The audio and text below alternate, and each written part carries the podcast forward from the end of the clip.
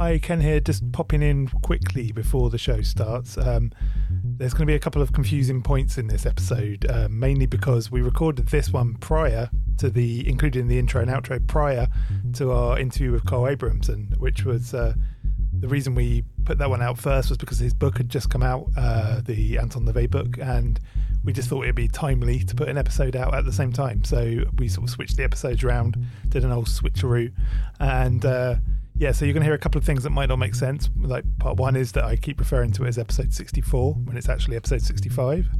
Um, secondly, I mentioned the competition, which has now ended, uh, the competition to win Tobias Churton's Aleister Crowley in England book. And actually, we have a winner of that now, um, Amber uh, who's already been informed and sent me um, the address to send the book to. So, congratulations, Amber. Um, and yeah, so hopefully that clears up some confusion to regular listeners. Um, and now back on with our scheduled program.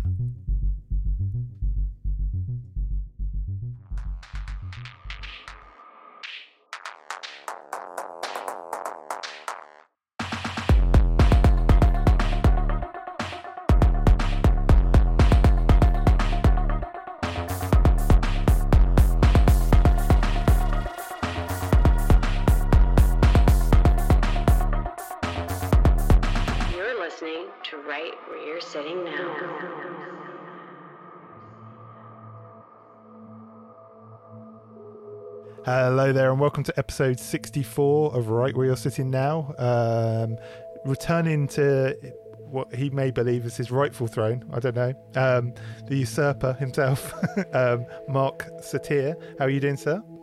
Very good, thank you. And um, and uh, you know, as I always say, you know, the the, the true spirit, well, the, the spirits of sitting now is that it does provide a variety of voices and attitudes and uh, opinions and opportunities to, to hear those. Not necessarily take them on board, but who knows where they might lead you. And so it's it's, it's very good to it's going to very good to be here, and it's very good to hear other people as well, other people I respect actually. Oh, I've got to say, I was trying to create a sort of uh, a rivalry, tension. yeah, tension and tension. rivalry, drama no. for the. Uh, anyway, um, so yeah, so I think by the time this episode comes out, I, I've extended it's getting desperate now, Mark. i have I've extended the Tobias Churton uh, competition. So if you want to win a copy of Aleister Crowley in England for free, sent anywhere in the world, um, uh, give us a come to sittingnow.co.uk episodes. Look up episode sixty, Aleister Crowley in England with Tobias Churton. The uh, competition, extremely easy competition uh, instructions are there. Um, and you can, I mean, I don't understand why more people haven't entered. I think we've got like four or five now. Um, considering how many listeners we have, that's that's kind of they're either extremely lazy or extremely disinterested in this book. I can't quite figure out, and I don't see why they would I don't, be. I do, I do not think that's the case. I think people sort of um, enjoy and benefit from sitting now.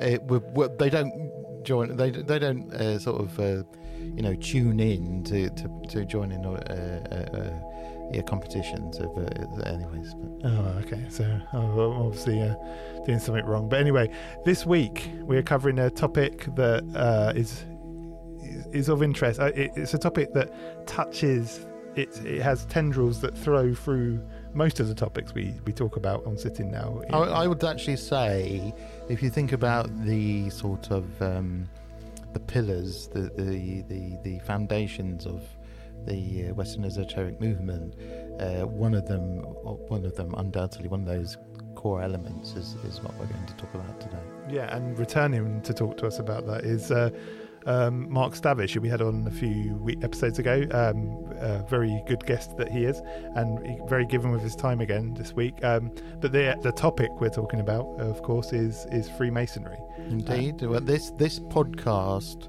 stands between. Uh, I said pillars there earlier. Literally, it stand and and metaphorically, it stands between the dark and light period pillars that are found in front of all the true sanctuaries of the mysteries. Yeah, indeed, indeed. Um, and Freemasonry I mean, it's something we often bring up in in casual conversation. Just because like i say it touches it, it it touches on so many different aspects. It's influenced so much you know. So it's going to be a really interesting episode. Um, mark stavish has written a book recently called um, the path of freemasonry. Um, and we're going to be taking a look more specifically, I suppose, I mean, a, a, historical look, a philosophical look, and also an esoteric look in particular um, uh, with with Mark. So uh, yeah, enjoy that, and uh, let's pop over to that now.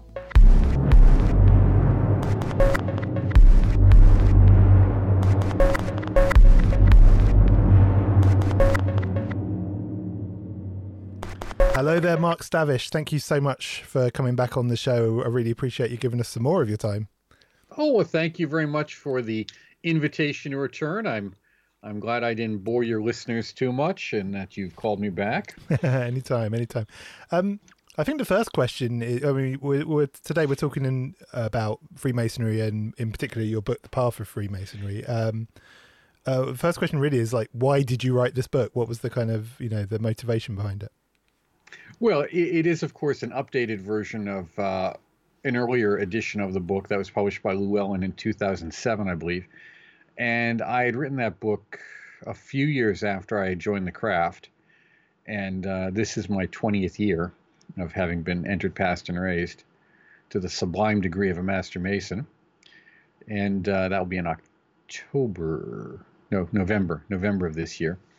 And uh, I wrote it as a kind of workbook for myself, a tool, but also something to share with other Masons because at that time we had one traditional observance lodge in the state of Pennsylvania. I think another one was being talked about, but traditional observance lodges weren't being uh, highly supported, even though the movement was was growing and strong and much on demand because of the uh, Dan Brown phenomena, you know, the, the, lost symbol and all of that.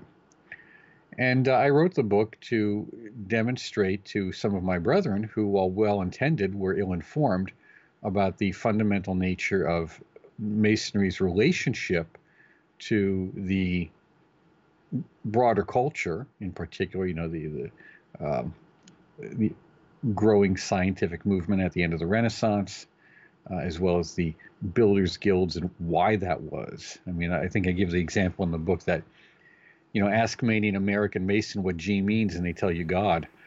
You know, and you, you say, well, that that doesn't work out too well in French. No. so, um, yeah, you know, what is the G all about? And of course, we say geometry, but uh, and then the other aspects, its relationship to esoteric movements, both before and after it it, has a interesting relationship to esotericism. Uh, so that being said, I, I, wrote the book as a tool, how to begin to use these things, because Masonry is not very good at giving you practical working methods. For all its tools, symbolism of tools, it doesn't really give you any on how to work with Masonry. And it's a it's a very I from reading it I I it's a very digestible. You you've managed to take quite uh, complicated and and, and uh, rich information. When, and when I was reading it, I was really struck by how, in a in a very methodical, very approachable way, you you've been able to allow the reader or you support the reader to digest that information. I found that I, I found that very impressive, actually. Well, and thank you very much because uh, you sometimes when you when you're writing, you, you do well, and you know it, and sometimes when you're writing and it's really good, you know it. And uh, I think two occasions of that were, you know, my book on egregores. When that was done, it was so, well, this is done. This is just, uh, let's not, if it ain't broke, don't fix it, you know. And the same was with the one on masonry because I was writing it for both the Freemason and those interested in masonry, but also the idea of masonry as a path for the non Mason. That is, the ideas presented in the book and their application don't require that you be a member of specifically a Masonic fraternity or a Masonic body. They're they're equally applicable to a variety of Martinist, Rosicrucian, and uh, and Templar bodies or Gnostic bodies as well, or even witchcraft in many ways. There's a you know the, they, they have an application to those involved in in certain neo-pagan approaches and, and pagan revival, the, the, the Reconstructionist revival groups. Yeah, I yeah. Think... I mean, it's a, a I mean, curious thing. Uh, Gerald Gardner apparently was uh, a, uh, entered a apprentice mason, and he joined the Sphinx Lodge. It wasn't in Malaysia, but it's in that kind of part of the world.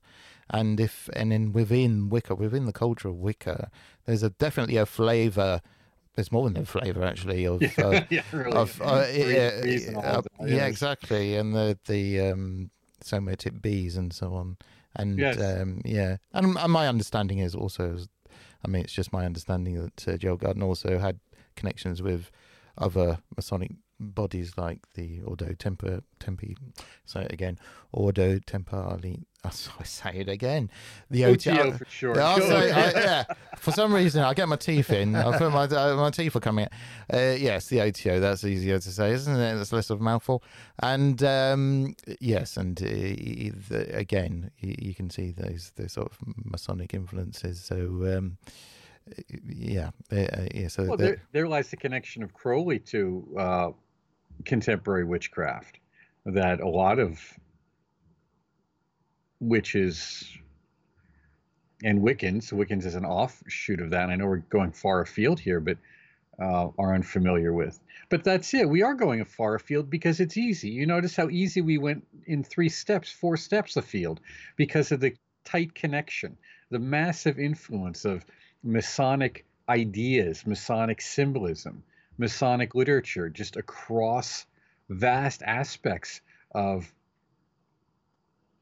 primarily Western, but also global history. Yeah, it's vast, isn't it? I mean, it really is vast. It's uh, it sort of touches so many different, uh, like you say, different kind of uh, spiritual groups, but you know, it also touches into popular culture. Uh, Mhm. It's you know, it, it's uh, it's definitely a very influential and uh, and I think actually that in a way that's kind of there's that you know there's going to be a portion of our listenership, and I only want to touch on this kind of you know a little bit more briefly, I suppose, but I do feel we should, you know, for those who have heard the term and maybe in their local town have seen a lodge, um, it would be interesting to, you know, just very quickly talk about Freemasonry. I thought one way of, um, you know, in a more broad sense, rather, I thought one way maybe we could talk about your own um, journey into Freemasonry. What was it that appealed to you, and kind of what is Freemasonry to you? And you know, uh, generally speaking, what what is Freemasonry, and what was your kind of, uh, you know, what what drew you to it?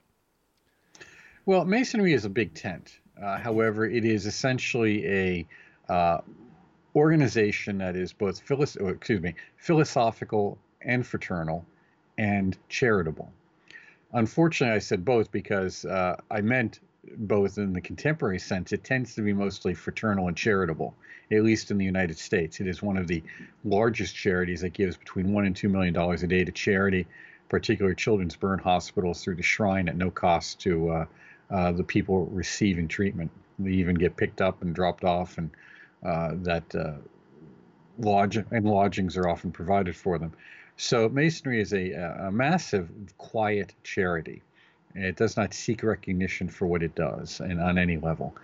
Uh, it does receive it, of course. You see pictures in the paper or news uh, print or news releases at different times, or maybe in your media streams of uh, events. But that's okay. We, we don't go out of our way, though, to say, hey, look at us. We've raised money for this and that. It, it's just what we do. However, it is more than fraternity and it is more than charity. It is also philosophy. It is a philosophy that is behind all of that, which drives all of that. And that philosophical system is where uh, uh, much of the confusion comes in uh, because it's often lost or not well understood. Because it does not have a doctrine or a dogma, it has a set of symbols, it is, has a set of moral instructions and ideas, but you have to figure them out for yourself. Uh, you have to believe in the supreme uh, being, a grand architect. But what does that supreme being mean? That can be very different for everyone. Uh, we see that, well, with the exception of the, the Grand Orient in France, that is, uh, we see in all of these lodges that, that, that affirmed statement. So, what is your understanding of the supreme being? What is your understanding of that? Same with the symbols. Uh, and therein lies a little bit of a problem because because there isn't uh, often a direct instruction on what some of these symbols mean beyond this, the, the the limited notion of uh, the 12 gauge the, the, the 12 gauge rule or the square and compass and and some clearly obvious symbolism behind this. Uh, the more esoteric aspects uh, often do get lost or ignored completely, at least in Anglo Saxon lodges. And that has been turning around, by the way, uh, within the United States and I believe Canada as well, but I, am not that familiar with it. We have uh, the traditional observance movement, which is going back to traditional methods of uh, uh, membership, meaning that you don't go through the degrees a degree a month for three months. And that was even during the colonial period that was possible. So that's not a new thing. But we just seem to do it faster for whatever reason. Now, here in the traditional observance, you have to wait a year between each degree. And you have to present a paper to the open body of the lodge. You know, your understanding of something Masonic and that's a far more engaging um, um, involvement with the sort of the initiatory narrative, isn't it? It's far more, yes. far more. You know, you're, you're obviously you're going to get more out of it, and uh, and it's initiation in the in the in the you know fullest sense of the word to start again, isn't it? That's that's True. literally what it. You know. And, and I think anyone who's seen a Masonic initiation and and they have landmarks, which means things which they hold in common, but they can really be very different from jurisdiction to jurisdiction you, are going to recognize it. If you're a Mason, you're going to recognize large pieces of it. But there may be things that you've never seen before. It's just not in your jurisdiction. It doesn't happen there. Uh, that said, within the Grand Lodge of Pennsylvania, which I reside under, uh, we have a spectacular education program. And I wish more men would take advantage of it. And we have men from out of state, other jurisdictions seeking it uh, twice a year, and I'll be going to it again this year. Uh, in Elizabethtown, they have the Academy of Masonic Knowledge, which world class speakers present, uh, two speakers a day. And uh, and it's free to Masons. I'm sure if you're a non-Mason, you could probably just show up. I, have never been asked for a card, you know, so I'm sure you could walk I in. I don't think you, you should be to. telling us and, that. And they live stream it too. You can often find it on on YouTube recently because of COVID, which is wonderful. And uh, I think last year, uh, Chick Cicero was presenting. And of course, he's well known for his work within the Golden Dawn and some Rosicrucian groups. So, the Academy of Masonic Knowledge of Pennsylvania is a spectacular group, and so is their scholars program. I can't say enough about it. And the Scottish Rite Southern Jurisdiction is a, spectacular group. And of course, Art Hoyos wrote the introduction to my book, this one. And, and uh, good friends of mine have just been elevated to their 33rds in the northern jurisdiction and they keep asking me to get involved again because they said look the, the new grand master is just all about really good education. So you know it goes through cycles. I'm trying to make this clear that you know the, the organization is massive. In the united states alone it's massive let alone worldwide. So to try and make a statement of what freemasonry is based on a local uh, encounter or even a regional one or a national one uh, is always going to be partially in error. Mm. Yes, I mean, I mean, maybe one way of looking at it is, I mean, the two the two rites that I always hear of are the York Rite and the Scottish Rite. Um, so maybe could we sort of very briefly touch on the differences between the two? Like, what are they, and what are the differences between the two? In in the United States, let me speak to that because that's what I deal with on a regular basis. All of your jurisdictions, to my understanding, give the three degrees uh, in York Rite fashion according to whatever jurisdiction they're under. Uh, no, no, no, I'm wrong. Uh, it's only, excuse me, Pennsylvania, and Massachusetts do them. The others do them a Scottish Rite uh, uh, fashion. The York Rites fashion of the three degrees is very simple. It's very clear and concise. Uh, the Scottish Rite is far more elaborate. And uh, the Scottish Rite, in terms of the fourth degree to 33rd, which is what most people are familiar with, is kind of like they like to call themselves the College of Freemasonry now, all Masons are equal, by the way. You need to understand that, regardless of degree. All Master Masons are Master Masons, and anyone who above that All the degrees above that are simply, as we are told, an elaboration on the principles or points in the first three degrees. Now, you can argue that back and forth all you want. You can read, um, you can read, uh, uh, what is it, Albert Pike, and you read, can read commentaries on Pike, uh, his morals and dogma, and commentaries on the degrees uh, to get his sense of the esoteric foundation behind Freemasonry and Scottish Rite in particular. But at the end of the day, all of the men in those degrees are Master Masons. And they are undertaking ritual work that has a moral lesson behind it that needs to be understood. These are morality plays, these initiations. And they are to teach you about life and death. In York Rite, from the fourth degree and above, which goes to the uh, 18th degree, I think. Some of these change. See, a lot of these things change over time, and I sometimes I might confuse a historical point with the current point. Those degrees are primarily Christian in nature and focus on the Knights Templar. Now, the Knights Templar in Scottish Rite too, but for whatever reason, whatever historical reason, these degrees focus on Knights Templar and the Temple of Solomon. And they're beautiful to watch. I mean, they're spectacular to see them performed and to participate in them. Mm, we'll definitely come back to the Templar thing a bit later yeah. because that's, uh, you know, that's uh, an int- that's something we were discussing before the interview. Actually, we'd like to know some of the links there. Um, so, I mean, looking, you know, at the origins of of Freemasonry, one name kind of pops up, and that's Elias Ashmole. I was wondering if you could uh, talk because I mean we, we were saying you know how mainstream masonry does seem to sort of somewhat reject in some parts of mainstream masonry at least it does seem to sort of reject the kind of more esoteric origins and, and uh, practices of uh, freemasonry. Um, elias ashmole seems to be a good starting point for looking at well, that let me, let me just stop you there and say the reason for the rejection is simple.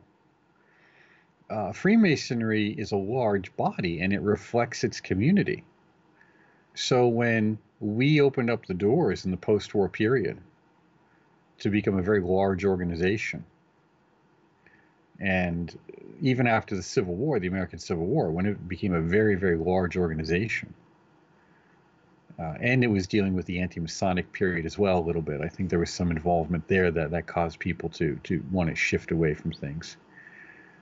When you when you go big, you often find yourself at a point where you are shifting the intellectual dynamic. So the focus is on charitable work and fraternity because men in those days were the primary breadwinner. And many of these fraternities acted as insurance companies. And of course, you see organizations like the Travelers Insurance Company that was started by Masons you know, the traveler is a traveling man. That's the question you'll hear. Are you a traveling man? Okay. Means are you a Mason? But you know, you have to know the reply, not just the question. There's specific replies. And uh, so you saw many people joining these organizations, which was the high point of fraternalism in the country and in the world, really at least you know Western world, uh, was to to join these organizations for the comfort that they might bring in case of um, as a mutual aid society. Now, the fantastic building boom of masonry took place around that time as well because of the fantastic wealth that poured into it. And unfortunately, many of those buildings were not able to be maintained over the last 30 years, 20 to 30 years, and even the last 10 years in particular. So when we look at that movement away from esotericism or uh, or philosophical views, uh, I believe that happened very early in the United States in American Masonry. I believe that to be the case, and not so much within European Masonry. It's always been there to some more or less degree. The esotericism, uh, even if even if it's kind of denied, it's denied rather than ignored and in the, in the United States, it was ignored to the point where it became unknown. And, and I've had discussions with degree masters in Scottish Rite who, well, that's Southern jurisdiction. like okay, but it's still Scottish Rite. I mean, your degrees are slightly different, but you know there'd be no northern jurisdiction if it wasn't for the southern. It wouldn't exist, at least in the United States, it is. So, um, you know, trying to get that through to them is is very difficult, or has been very difficult. But you know, that's why things cycle through, and that's why we have the traditionalist observance uh, movement. We have the philosophical lodge movement. We have uh, operate, uh, you know, opportunities for men who are interested to to participate in the academy and, and those things which uh, which have a, a more intellectual appeal. Yeah. I was going to say, and also we can add your your very agreeable book is, is, a sort of antidote to that, isn't it? It's a very it, it it, it emphasizes. I was very surprised actually to read that. Well, in some ways surprised, in some ways surprised to to read that sort of um, regular masonry was sort of shunning or sort of sweeping under the carpet a bit the the more the sort of hermetic roots or the esoteric roots or well, uh, not not even sweeping under the carpet simply don't even know they exist anymore and again th- this has to be understood understood in a very hard and difficult way this uh, we have a phrase that says guard ye well the western gate and that applies to any group or movement or family, even. And uh, when you start opening the doors too wide because you're going after size, at some point, you're going to add too much water to the soup. And that's really what happened. And a lot of the individuals with more on the ball, shall we say, uh, simply left. Yeah, and I I would actually go so far as to suggest that you know the landmarks of masonry and one of the reasons why it survived and one of the reasons why we're sat here now talking about it and is because of the because of the um the deeply archetypal nature of those degrees and, and correct full agreement it, that's it. And, and people know there's something spectacular about them. I'll tell you, I mean, you you cannot go through them and be unmoved. I've I've met men who haven't been in a lodge since they had their initiation, but they remember very specific things about those degrees because they're they're deeply moving and very well done often. Even when they're not well done, they're well done. you know, it's it's just it's an experience so unlike what a young man and for young women, particularly if they're joining something like Droit Humain or uh, co-masonry or one of those things uh, that were adoptive lodges, that the um, the experience is so unlike what you will have in your day-to-day life. Yeah, and the psychodrama of uh, initiation. You know that the the the uh, it gets under your skin. It comes to life within you in a way that you you, you people can't you can't just get from a book. A book's can go so far. It's not possible. It, it's yeah. simply not possible. Having because you can read the ritual all you want. You can watch the ritual on video from somebody who's either reenacted it or or recorded it or something. You know, uh, surreptitiously.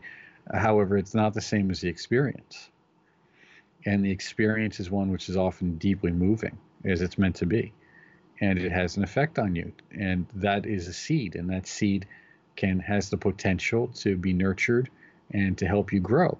And really what is that seed? And that seed is represented in the this phrase you know we help make good men better. You know so we're not like yeats said about the golden dawn it's not a reform school okay? We help good men become better.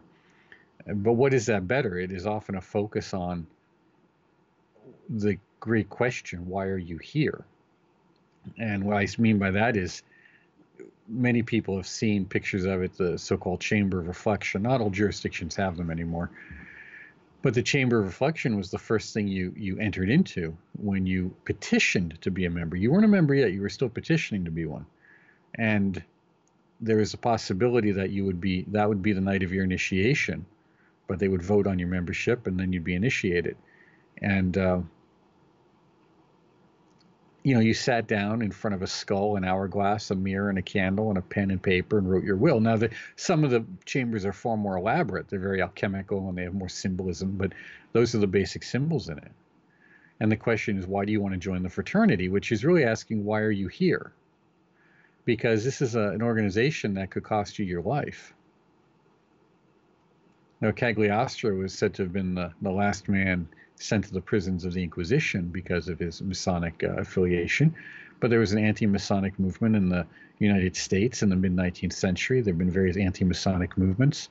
Uh, in 1933, I think it was, might have been earlier, might have been 32, but I think it's 33.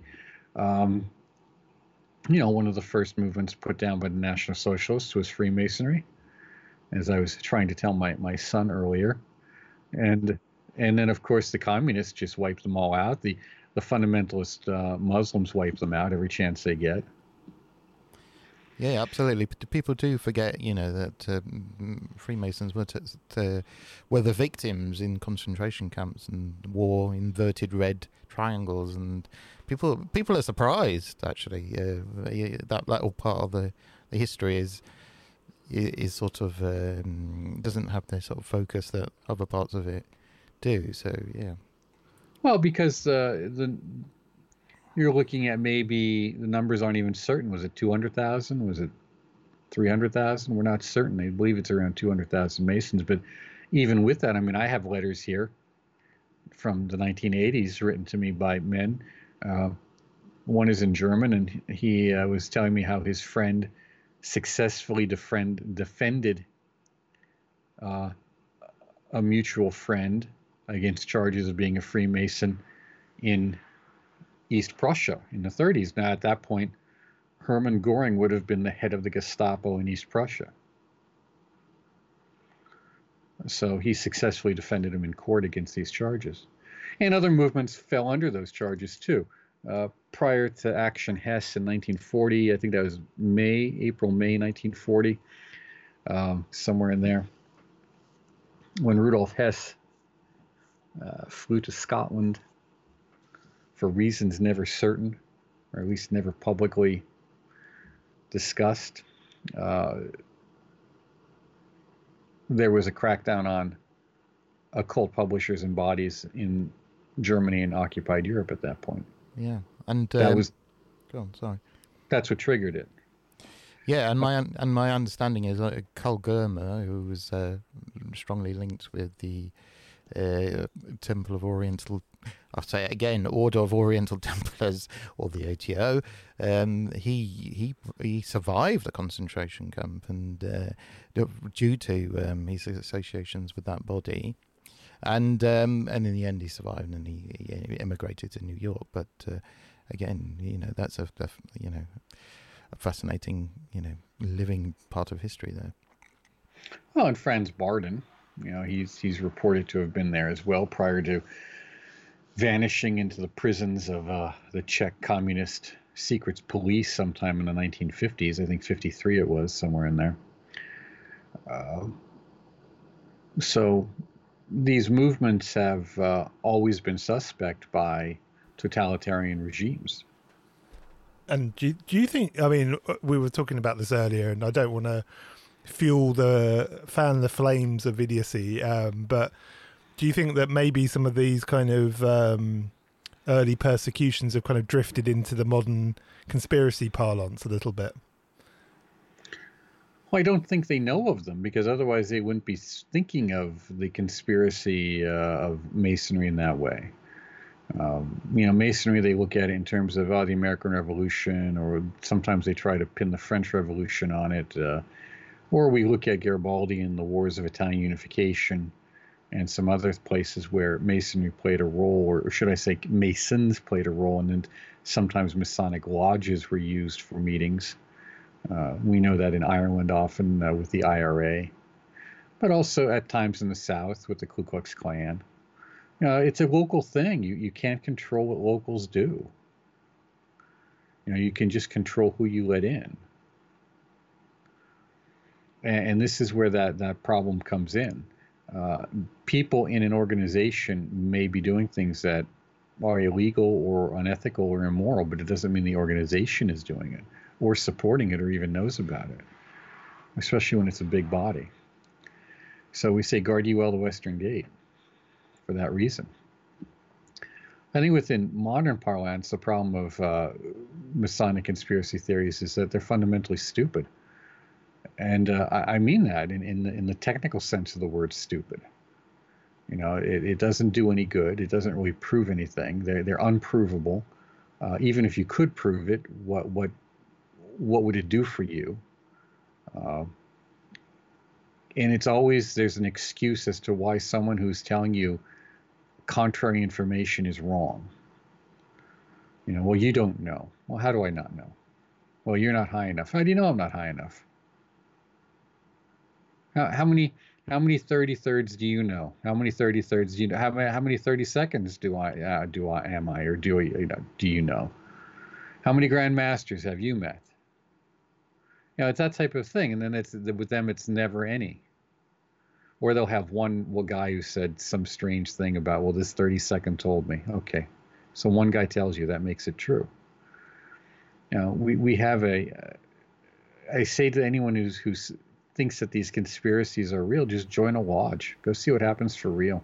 Also, as well, like if you take um, the fixation on this this this notion of uh, the Illuminati in the conspiracy.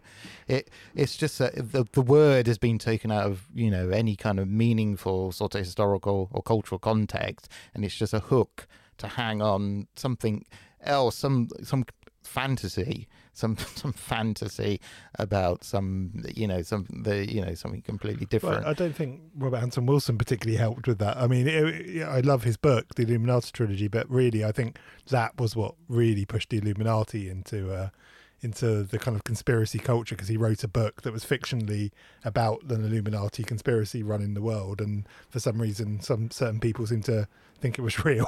to, took it a bit, to, and all, um, well, they missed out on a, a, a, a the notion of irony, mm-hmm. the and yeah, humor, yeah, and yeah. humor, humor and irony, which aren't you know big with conspiracy theorists. And, no. usually, yeah, all those. All well, that the problem is people often want to believe. Well, you know, it's also the evil of egalitarianism you know, people think that they have a right to know what goes on in, in everything. You don't have the right to know. Just because you don't know what's going on doesn't mean it's something that is nefarious. It's simply different, simply private. And you don't. and if you want to know, go join. Petition a lodge and join. But you don't have a right to know. Yeah, and often where there is the sacred, there is the secret, and there's a difference between there's a difference between knowing and understanding. The the internet is full of you know all intellect is paper, and the internet is full of words and and uh, knowledge. But there's where's the understanding, and that again comes back to the the lived reality, the lived experience of say initiation as an example, where where where the those archetypes uh, you know, well, re- well let's, just, let's just look at it this way. I mean, you know, to, to address maybe some more philosophical points and, and move us even away from masonry. Uh, the, the notion is, is that there's good forces and bad forces, good and evil in, in the cosmos to some degree. And uh, that these have some degrees of, uh, of verifiability or at least uh, visibility of action in, in the world in which we exist. And we've all met, well, hope, I don't know if we all have, I'm assuming we all have. We've met a variety of people who we know and trust and like, which are fairly good, and people who we even may know and trust and don't like, who are or who are evil or bad.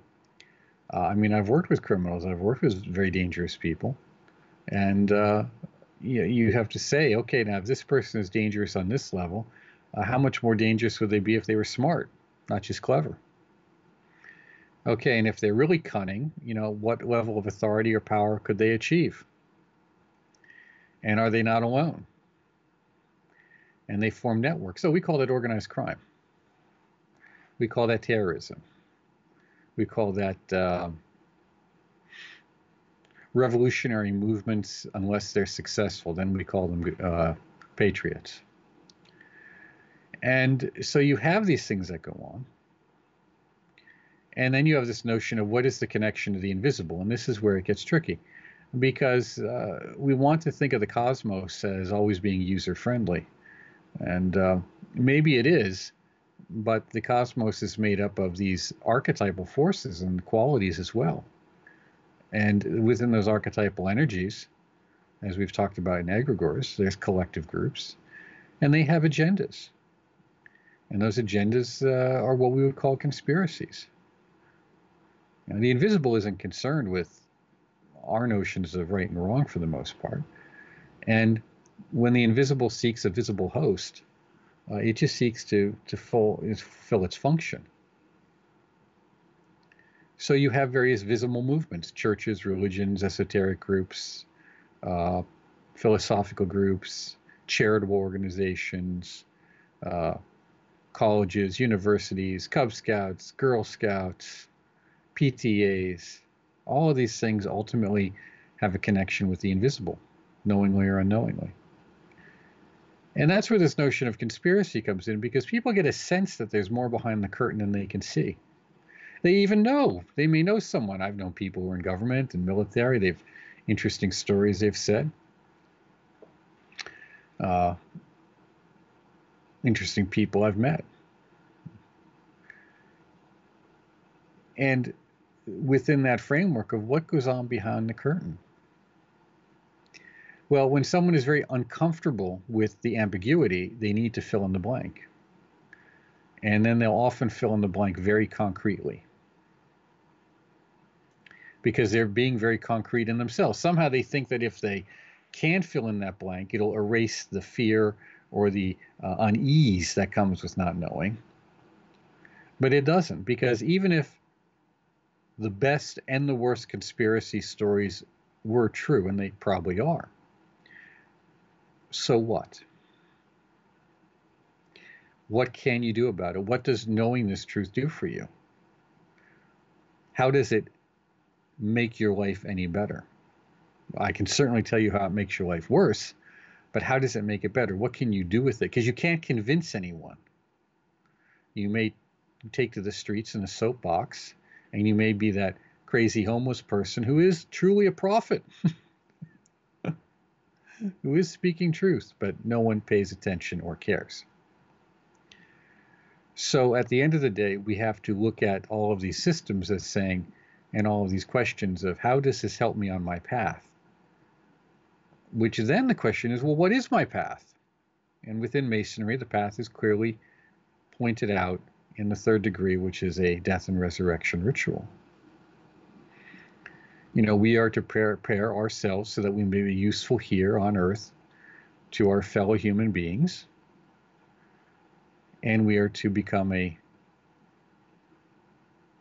block in the temple of the grand architect, whatever that happens to be. But that block, that symbolism of the smooth ashlar, is a very interesting one because the stone is hard. The stone is smooth, meaning it can fit in anywhere. All the rough edges are gone. It's, in a sense, very adaptable. It's useful in many places and positions and locations, not just one and in a sense, it's unlimited. Being firm and strong as stone is, it also means that it can withstand the pressure of those things around it, as well as support them. And, you know, that is what our purpose here is in our metaphysical pursuits, is to create a sense of self that is firm and strong and can withstand the pressures of the knot from which we have come. I mean, um, earlier on we we touched upon the Illuminati, and I think it's actually more interesting. You know, truth is is often stranger than and more interesting than fiction. Um, but I'd like to discuss the kind of uh, the links between the you know, the real links between the Illuminati, the real Illuminati, and the and Freemasonry, because you know, my understanding is there is a there was an inception at least at one point of the Illuminati into Freemasonry and invo- involved Cagliostro and uh, um, and very you know various others. I was wondering if you could talk to that. Uh, I can't. Uh, I've never really followed that line up too much. I know there's a wonderful book that just came out that you and I both got our copies of. Mine just came about ten minutes before the show. yeah. Uh, and it's a it's a doorstop. It's it's huge. Yeah. but yeah, remember this was a different time. You had secret societies because it was dangerous to to meet in the open. You had uh, men and to some degree some women, uh, particularly in Cagliostro's Egyptian Rite. Uh, they were dealing with governments that were police states. I mean, day to day for the average person, it was okay. You did your job. You you know you did your work, paid your taxes. Not much was, you know, to worry about. But you didn't try to change anything. You know, you watched what you published. And if not, you end up in, in prison and for an uncertain period of time. So all of these royal families, which is what they were, they were royalty. They were they ran, uh, you know, semi-feudal police states, for lack of a better description in modern language. And many of these people were trying to change that. And you didn't change that overnight, and you didn't change it quickly, and you had to be very careful because a lot of people had a great deal to lose. And things could go very badly, as we saw with the French Revolution. That went very, very badly.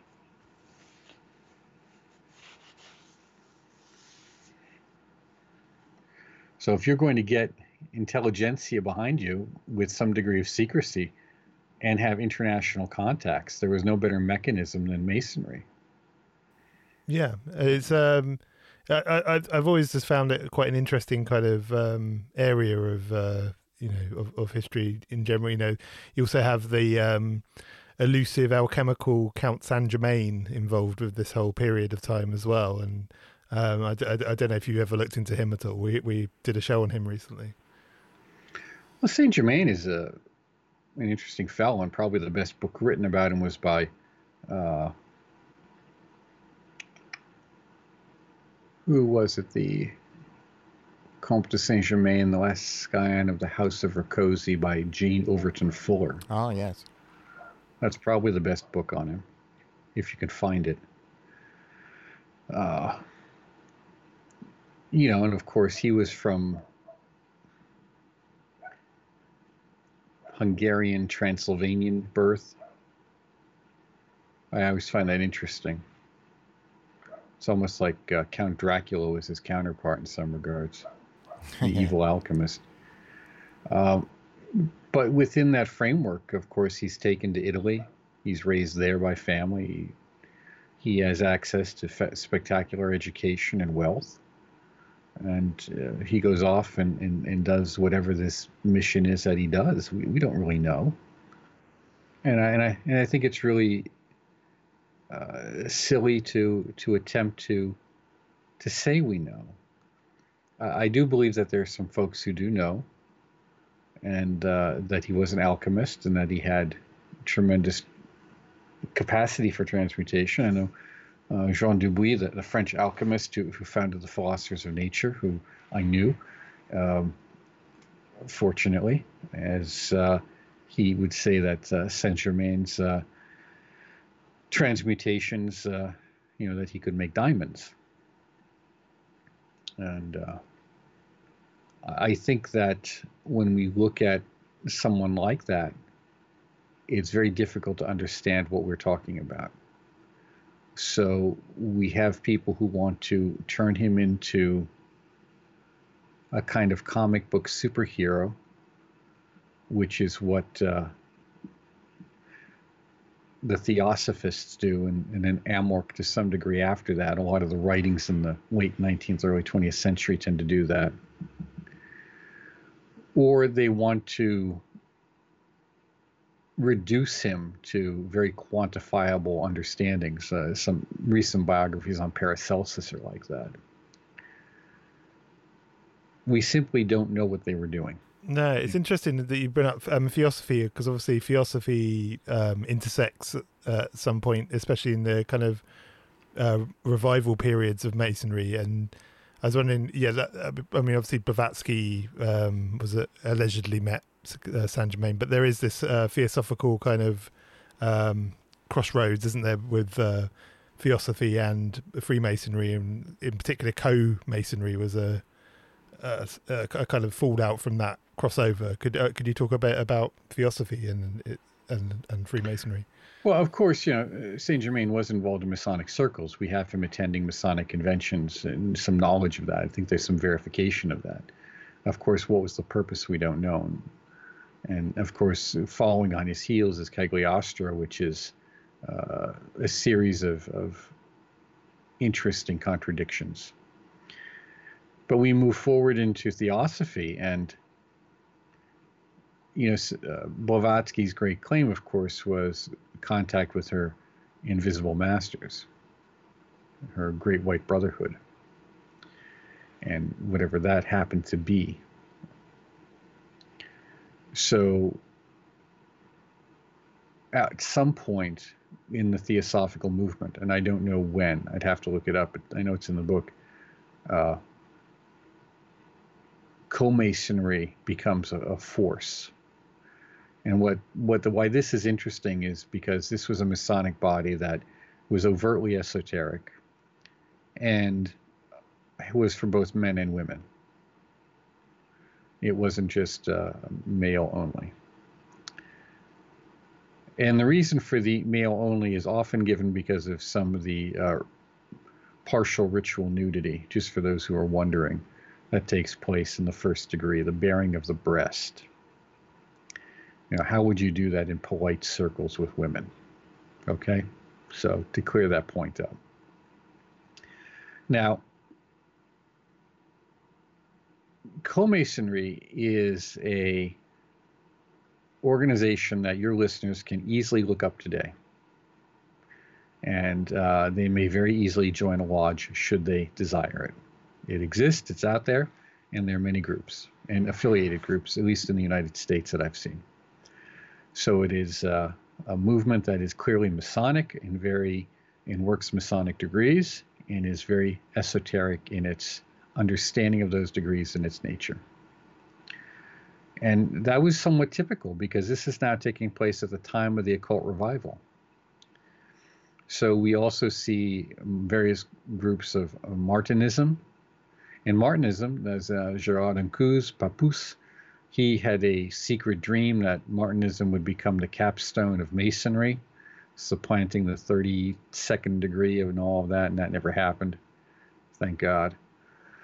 Uh, and then, of course, we see various Rosicrucian groups coming up in France. Uh, Péladan's uh, Catholic Rose Croix or Universal Rose Croix, uh, which continues to this day. We see the Rose Croix Kabbaliste, which continues to this day. And uh, we see various offshoots of that, of which the most famous and infamous for some, but influential clearly on a worldwide basis, at least as far as the 20th century goes, would be the ancient mystical order Rosae Crucis or Amorc out of San Jose, California. And that has a somewhat of a Masonic structure to it in terms of degrees. It has nine degrees uh, basic degrees. That's 12 in total, but that, that's another story. And you know these degrees have names that are very similar or identical to what you would find in uh, either the Golden Dawns degrees or in the uh, uh, Society Rosicruciana degrees, SRIA degrees. So a lot of overlap and cross fertilization and just outright copying was going on. And Amorc has a little bit of a homage to Egyptian masonry too, as well, a little bit. Hmm. And my understanding is um, also as well, you've got the uh, that um, those influences of uh, masonry and um, alchemy in um, Fulcanelli's The Brotherhood of Heliopolis and he explores, you know, um, masonry in a literal sense in terms of like Notre Dame from a sort of alchemical point of view. So there's a kind of, I mean, a, a Freemasonic sort of g- glue in there somewhere, isn't there? Well, there must be because we're talking literally about buildings and then about alchemy, and so that's in there somewhere. Well, correct. And that's the great part. And we have to ask where. Because we have these buildings of the cathedrals and we have the building guilds, of which Masonry says it goes back to the medieval builders' guilds as its myth- mythic history. And they're building these spectacular cathedrals. Now, how much of Fulcanelli is correct is, is anyone's guess, but it's a great story. Ah, yeah. And it's and it's a spe- spectacular idea because even if he's in error, if it's just his fantasy of what he's seeing, what he wants to see, because it's easy. It's all religious symbolism, so it'd be very easy to see it. Uh, it's almost would be impossible not to make the connections. Even if the connections aren't intentional, they can still be there and still be effective because that's the way how archetypes work. Archetypes work, they don't work in a linear fashion, they work in an associative fashion. So we see then the nature of what is the role of architect and institutions. And, you know, we create our institutions, as a friend of mine says, we shape our institutions and then they shape us. And going back to guarding well the Western Gate, that's institutions are also made up of people and places and the things that they do there or hold there. So you will become like, and this is why the fraternity is so important, you'll become like the people you spend the most time with.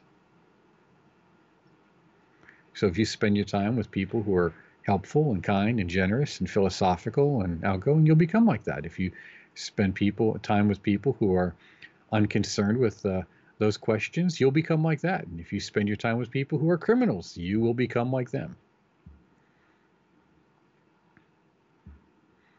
Why do you think cops become so jaded and corrupt at times? And I've known a lot of police. I worked in housing, uh, you know, that's why I say that. Why do you think social workers become so broken? Because they spend all their time with broken, addicted, criminal, one, you know, combination of all of the above people. Those those things are contagious on a psychic level, psychic contagion. That's what we talked about in the book on egregores. That's what we say: pick your friends carefully. Yeah, you are the company you keep. you yeah, your grandmother, your mother was right. Your grandmother's right. I'll know you by your friends. And we know there's certain exceptions to that, but for the most part, it's true. Yes, yeah. I'm, I'm, I'm, I regard myself as very blessed with my friends. So there we are. So, um, I mean, one on you know, continuing on the subject of the esoteric, I suppose. Um, one of the most uh, important, I'd say, more modern um, esoteric offshoots of the of Freemasonry is the Golden Dawn. Um, you know that that you could argue they've their you know their influence on Western es- esotericism in particular is you know it's unparalleled in many ways. Um, could you perhaps talk about the Golden Dawn a little bit, and um, more importantly, kind of. Uh, I, have always been interested in the relationship between the Golden Dawn and Freemasonry on a, on, a literal level. You know, was there a relationship? Obviously, the members were co-members, but did Freemasonry in any way recognize the Golden Dawn, or, or did the Golden, Golden Dawn even sort of um, intend to try and be recognized by Freemasonry, or you know, official on an official capacity, or that I can't answer. I don't know, but I don't believe it did. I mean, we know that the founding members were all Freemasons, and many of the members were Masons. Uh, however, I do I do know that in the uh, publication, The New Age, which was a Masonic publication in the 1920s, and I had a copy of this one in particular, and I, I remember picking it up because uh, it specifically stated the Golden Dawn as an organization to stay away from, warning its members against. And I think there we have that point of not understanding esotericism. And the Golden Dawn, of course, its influence on occultism is unparalleled. I have to, and even pop culture is unparalleled. I think Amorc, however, is a larger deeper and more pervasive influence. And I, have gotten into that in other other uh, shows as to why. But I, I think it's because, and both of them have, again, either a direct connection or a pseudo connection to Masonry. The lodge structure, the nature of degrees, secret wisdom being transmitted. Everything is very, very similar. What makes the Golden Dawn special, truly is special, is the body of techniques or methods which it produced in terms of ritual that had not existed prior to it. The suggestion is there. And if we read Agrippa, we can even see again some ideas suggesting it is there. But the actual rituals aren't there. And those rituals would later go on to influence, again, as we've seen, the OTO, but also modern witchcraft, modern Wicca, many neo pagan groups, and a host of other esoteric movements. And in fact, it, one becomes very hard pressed today to find a magical movement in existence that is not in some way uh, a variation of the Golden Dawn rituals. Yeah, I mean the way I, I tend to look at it, and I uh, I might be wrong here, is that you've got like regular Freemasonry, and then you've got but you've got this thing that it, the the Masonic landscape and mushrooming and you know in the inter hmm. in in the undergrowth are yes. these are these like mushrooming these like little fertile things popping up and they they have their roots in in, in masonry of some sort or another and it's in the you can see it in them but they sort of take masonry and they sort of like it sprouts off in this you know uh, sort of uh, well, well here it's specifically the Rosicrucian College uh, which is invitation only. I, I, was given an invitation to one of our colleges probably 15 years ago or so, and I declined only because of distance. It was just like a, a three and a half hour drive to get to meetings, and that wasn't going to happen. So I said it's be- better to decline than to accept something that I can't participate in. And I was honest about it. I said, thank you very much, but I can't make it. But there, the distance was much shorter, and these people were making it to their Masonic bodies. They were making it to their meetings. Uh, they were going for these high grade, these proliferations, which have both strengths and weaknesses. And uh, here was the Rosicrucian colleges, which were the college which was most influential in, in helping to shape the Golden Dawn.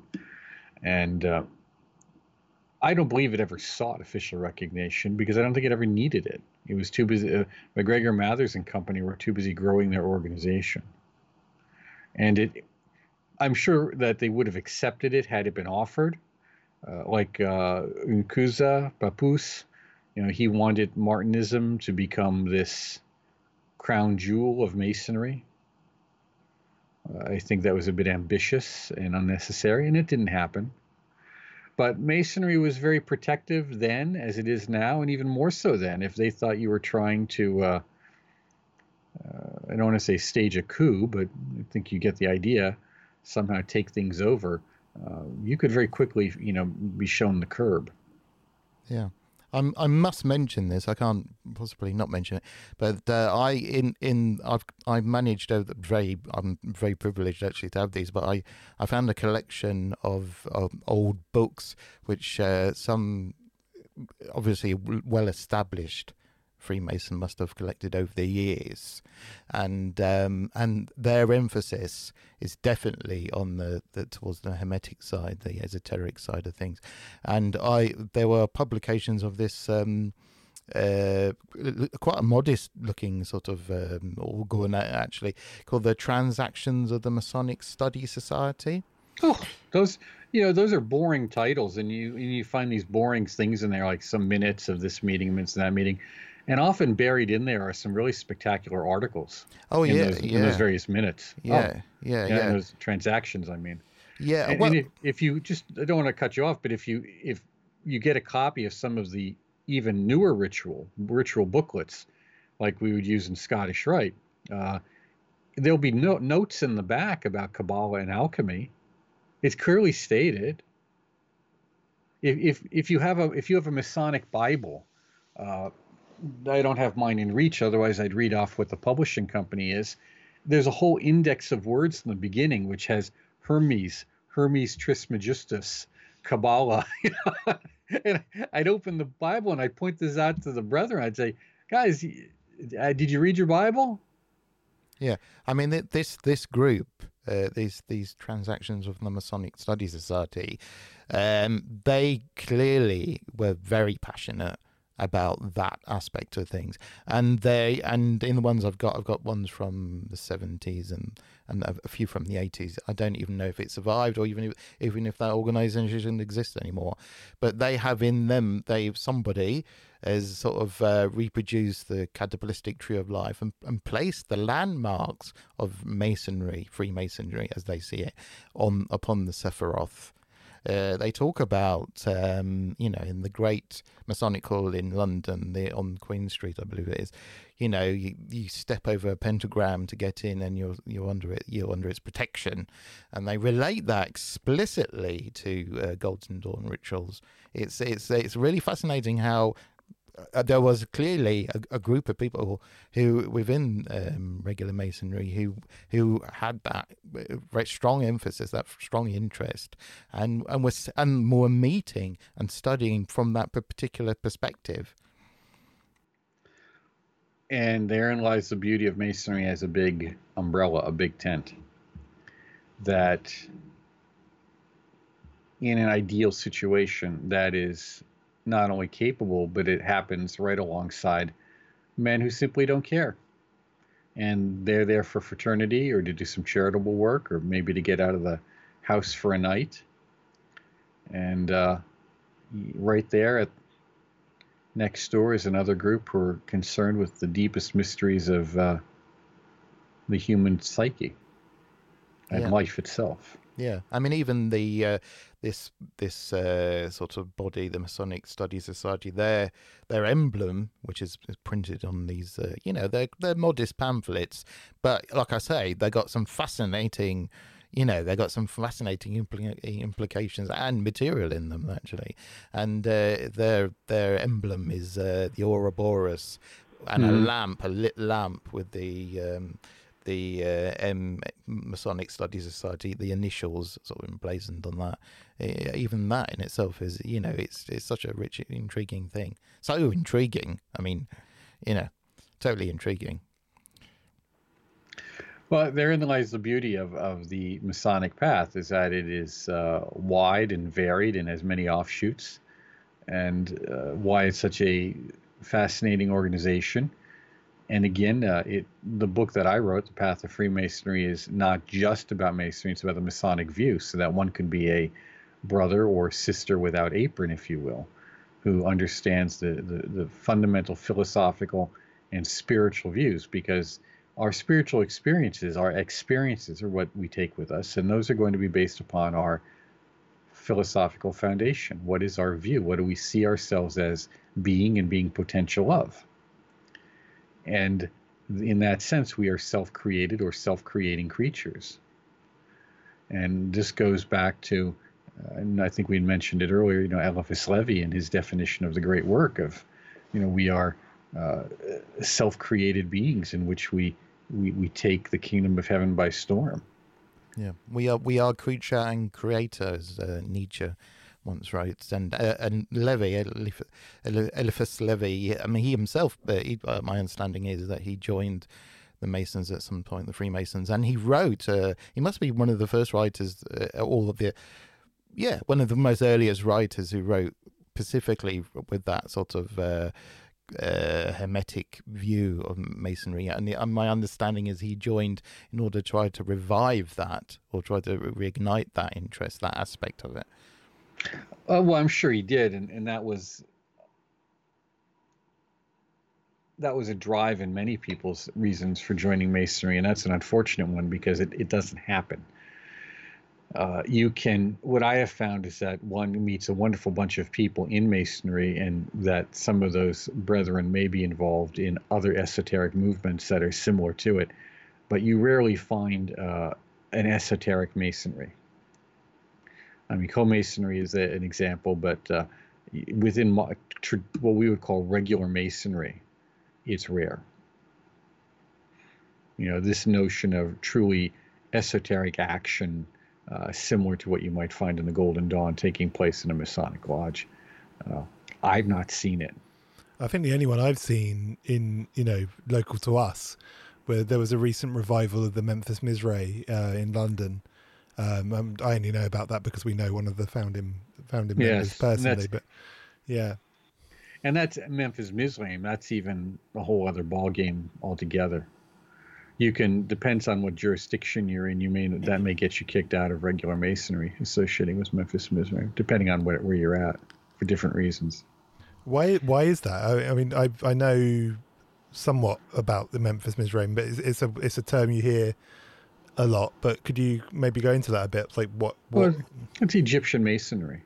It's mostly Italian, but it's you know what we associate with Cagliostro.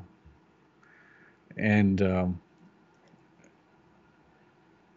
it's an organization, you know, so there's different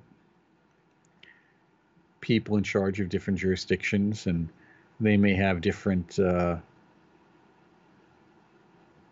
agendas on their own. I, I've known several people in it here in the United States. It never really took off in the U.S. You know, the leadership was never able to get it off the ground. However, that's not the same elsewhere. Other places it's done very well. It's taken off very well. I'm not particularly familiar with all of its contents, but it what I have been told is that some of the degree work, the aspects have to deal with the what I had mentioned earlier, the survival and continuity of consciousness. You know, what we think of as immortality. So it has a, a tremendous amount of alchemical and uh, Kabbalistic work within it. And in theory, from an Egyptian framework, although that may not always be the case, at least from what I've seen. Hmm, interesting. I, I, um, you know, uh, we obviously we've uh, taken up a lot of your time.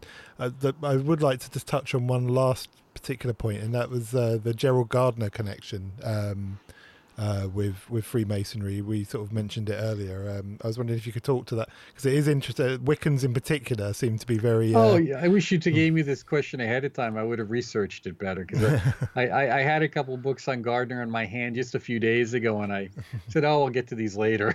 I, yeah, I Which which ones? read them just out of uh, curiosity, sorry, just out of curiosity, which ones were they? Oh, I don't even remember because Ah. I, I was shuffling through a stack. you, you know how that is. You're shuffling, trying to organize the pile better so it doesn't fall over as quickly on you. I mean, what what little I understand, apart from the he he wasn't a, um, uh, entered apprentice, um, he also um, was a friend. Which, with- just for the clarification of listeners, that means he never became a master mason. no, However, he would have been exposed to the most, uh, one of the most fascinating uh, aspects of Masonic symbolism. Truly fascinating, he would have seen uh, at that stage in his lodge. And it would have given him a sense of ritual that one sees embodied in Wicca. I can see the parts that are, are, are carried out there. Uh, and again, this this changes from jurisdiction to jurisdiction, but it's the ritual binding, the blindfolding, the escorting, all of that is part of the entered apprentice ritual, and it uh, it's just when it when the whole thing is on uh, reaches its climax, its point of completion.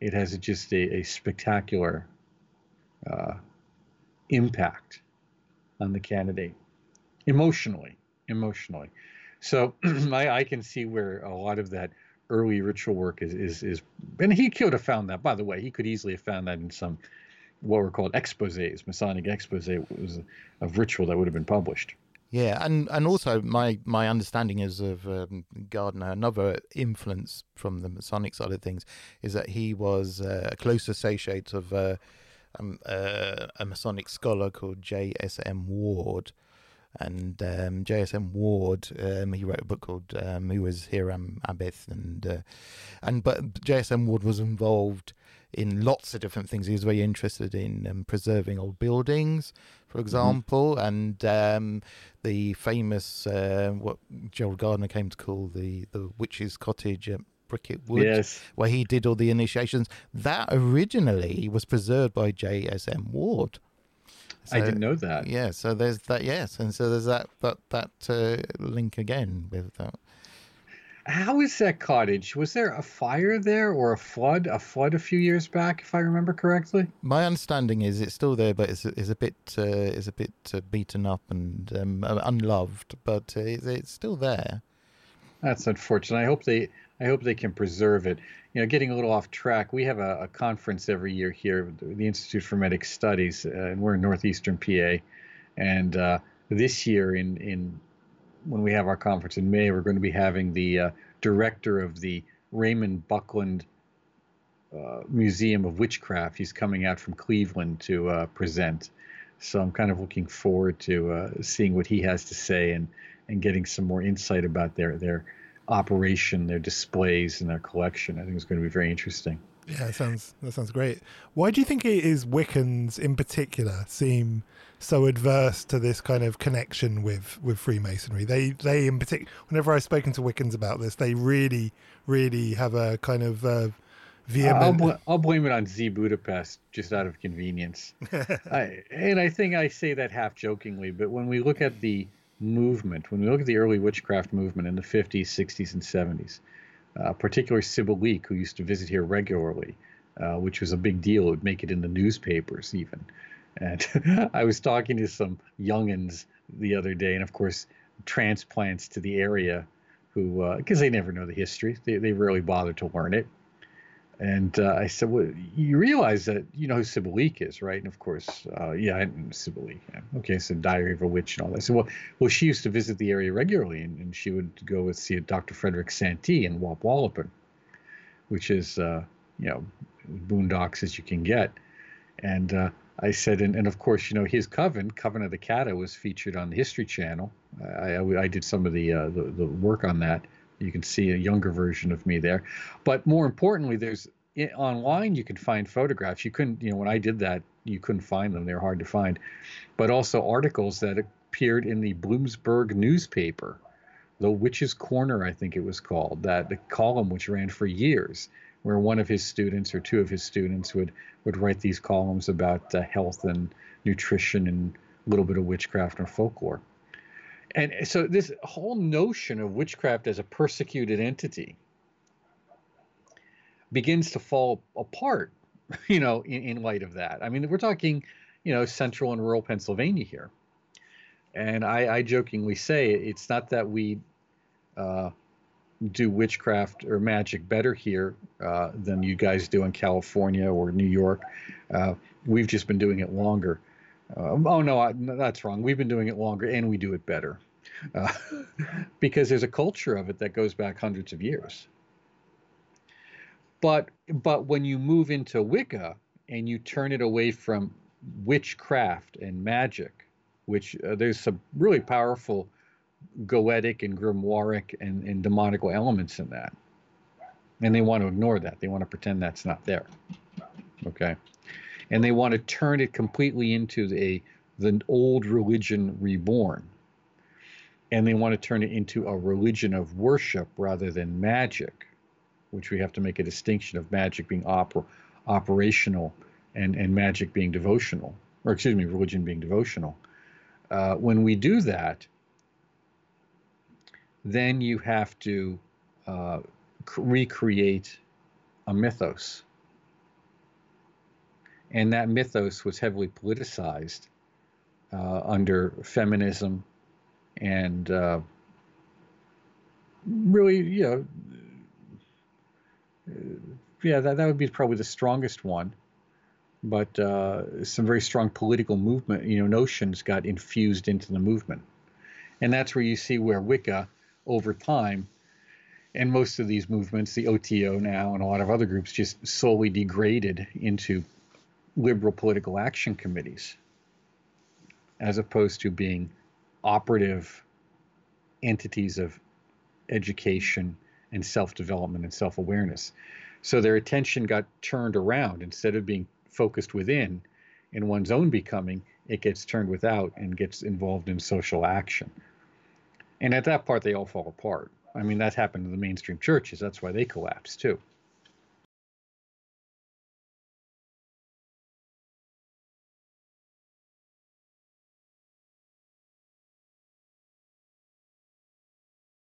Yeah. begins to replace it. Yeah, I mean, without without light and shade, there is no depth, and that's that's true of, of art, and it's true of life, and it's true of everything else. To be fair, I mean, I'm I'm no Wiccan. I, I you know, I'm um, I'm can be further from it, but I've met a, a few in my time. I've met a, a few uh, Bricket Wood um, Coven members, and they're the ones I've met at least. Their their take their take on the Freemasonic crossover is actually is, is actually quite fair and, and quite objective. So. I, I think one of the other aspects too has to do with as it becomes more politicized and the anti Christian and Catholic in particular rhetoric ramps up within the Wiccan movement, uh, coupled with that really idiotic statement, "We are not Satanists." Okay, great. That that that really didn't that cleared the waters a lot, uh, as I, I, like to tell them. Uh, tell us what you are, not what you aren't. Uh, coupled with the satanic panic of the 80s and early 90s, uh, there was just kind of this wholesale uh, hyper feminizing of it. It became a movement that was specifically marketed towards teenage girls and young women. Not much, you know, not very different from the way most magical texts, particularly Crowley, OTO, Kabbalah, is marketed towards 15 to 28 year old men. Yeah, it's definitely interesting.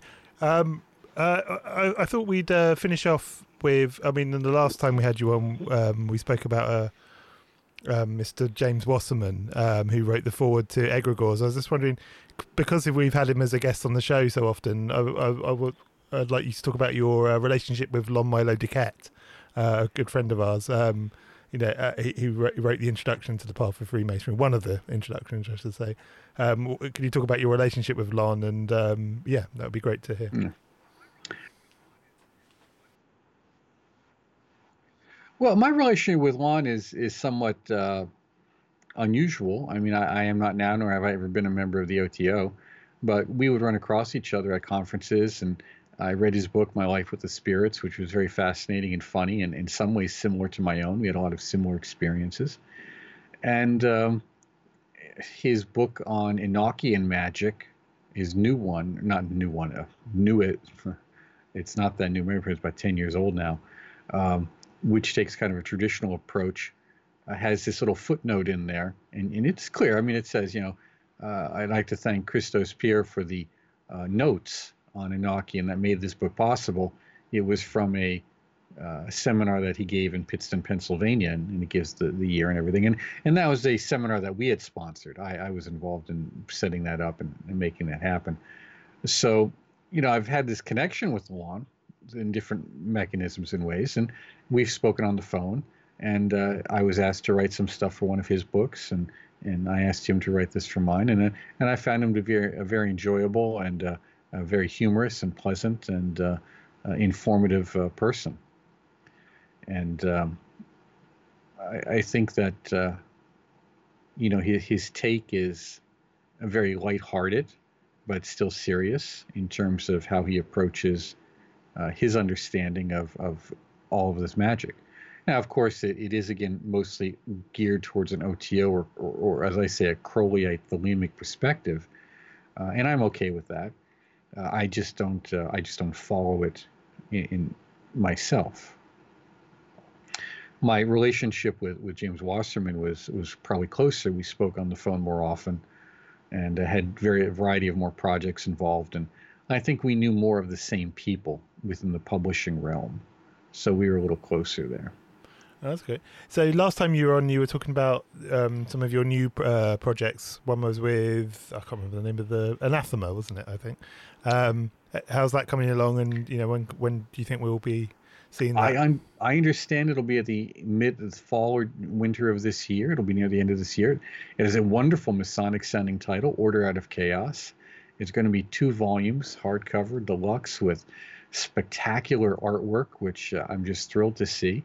And it's uh, a series of essays that I wrote over a period of two years, so it's, it's fairly comprehensive on various aspects of uh, esotericism and, and, and, practical work. I, I, hate to call it an advanced book. Uh, everyone likes to say that phrase. I, I look at, at it more as, as I said earlier, like in Scottish Rite. You know, everyone's a master mason, but what we're looking at now is we're, we're going back over the same material but with a different perspective. And I think that's what I, the way I'd like to say what order out of chaos is. It looks at taking a lot of these ideas that we hear about in esotericism and finding some very, very practical ways of dealing with them or using them in our day to day life to get our lives together. Because that's why we undertake occult practices to begin with, because we don't like our lives. If we did, we wouldn't undertake them. We're trying to make sense or bring order to that chaos which is our life. So there's some very good methods in there, and uh, one of them one of the essays is a very lengthy one. It's on the, na- the nature of willpower. What is will? We hear about this all the time in occultism and yoga and all these things. And and it was really nice to hear that uh, one of our board members, who is a Jungian therapist and uh, a PhD in philosophy and a professor of philosophy, he wrote his dissertation on will, and he said this is probably the best paper he's ever read on it. And uh, these the approach throughout the books is designed to be practical. You know, it's it's a it's a very easy to read, without being uh, silly or stupid, approach to some very difficult ideas that have deep meaning in our lives. Fantastic. And did you? I've, i think you mentioned um, you might have had some other projects on the go as well. Uh, could you talk about those at all? Well, we've always got things. We have our conference in May. Uh, we have to, uh, you know, that's going to be both live and uh, telebroadcast or, you know, live streamed in some fashion. And we have uh, publications always coming out of old essays. I mean, I've been writing for so many years that uh, it, it's time to get a lot of those essays out of the drawers, uh, find out which ones are going to survive another decade and which ones are going to disappear into the into the good night, and uh, get them published in some kind of uh, form. So that's where a lot of our work is going. And at the Institute for Hermetic Studies, we've also initiated this year uh, our first class of uh, teacher trainees. So esotericism continues as a tradition. And while that tradition can be soft or strong or in between, it requires continuity. That's what tradition is continuity across generations. So we have eight uh, men and women who have volunteered to participate in this program.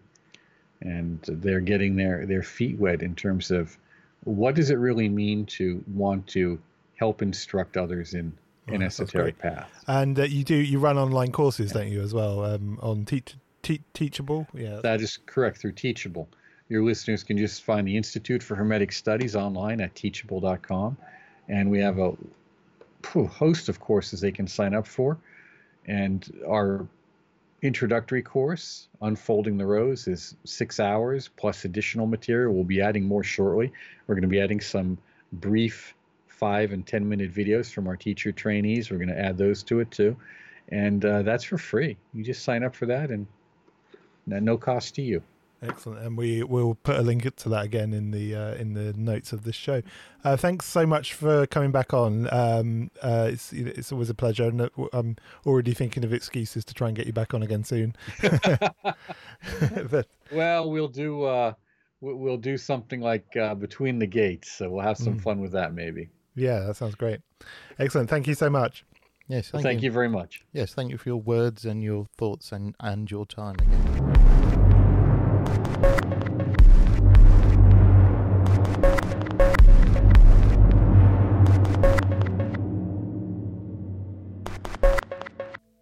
And we are back. that was quite a cool episode. I enjoyed that. Um, Mark is always, uh, um, you know, a, a, very interesting guest, a very, very giving with information and uh, very conversational, wouldn't you say? Oh, absolutely, and I think he represents well the the book um, that we were sort of uh, focusing on today, which I, I would I wouldn't hesitate to uh, recommend to those who are interested in Freemasonry, particularly from his that sort of uh, the uh, Hermetic uh, sort of mystery perspective mm. or approach. Yeah, I mean, and don't forget, uh, check out his um, his course on Teachable. If you come to sittingnow.co.uk after entering the uh, Tobias Churton competition on episode 60, you can also check out the links to the free course that he mentions. I had a quick look at it, and it actually looks really interesting, um, especially if, you know if someone dipping into the kind of uh, esoteric world. It's definitely a good uh, primer, I would say, uh, for that kind of thing. Um, but yeah, no, it's. It, I, I, I, get the impression we could probably have spoken about Freemasonry for uh, quite a long time um, and gone down many different alleyways, wouldn't you say? Absolutely. You could have a whole podcast dedicated to, um, you know, the, the, the, the rich flora and fauna of the Masonic landscape and, uh, and its various various forms. There probably are podcasts. Yeah, yeah. yeah I just don't yeah, know about not as good as not as good as this one. Oh, I mean, naturally, naturally, no, I mean, there's a, I mean, it's appropriate enough because you know there, there's a great deal of craft. I must say, Ken, you put, a great deal of craft into the the podcast. Oh, thank you very much. The hand of the the invisible hand of the craftsman is at work. So you know the the sort of you know the sort of crude gristle of of of, of banter is is cut to the lean meat of, of debate. I, I, think I notice I get excised a lot from it, and uh, and you know witty. All, quite a few of my witty you know, it's sort of ripostes and, and bon mots and uh, scintillating insights that end up on the uh, cutting room floor, so to speak. Lost gems, I like to think of them. Lost gems, of which I must say it's, a, it's an act of cultural vandalism on par with the the, the, burning of the, uh, the the libraries of Alexandria. But we, we won't linger on that unsavoury that unsavory vision and uh, but but uh, yeah, you know it's uh, yeah exactly yeah it's uh, anyway, uh, on that kind of uh, on that note, um, do follow us on YouTube. Uh, sit, uh, at oh, it's not at, is it? It's YouTube. So it's just sitting now. Uh, one word: S I T T I N G N O W. Uh, Instagram, sitting now at sitting now. See, that's where the at is. you can find us on Twitter, sitting now. Surprise, surprise. And of course, online at our mothership, uh, sittingnow.co.uk. Uh, we're coming back next week, I believe, with Carl Abrahamsson uh, to talk about uh, a satanic character. And anyway, we shall see you next week.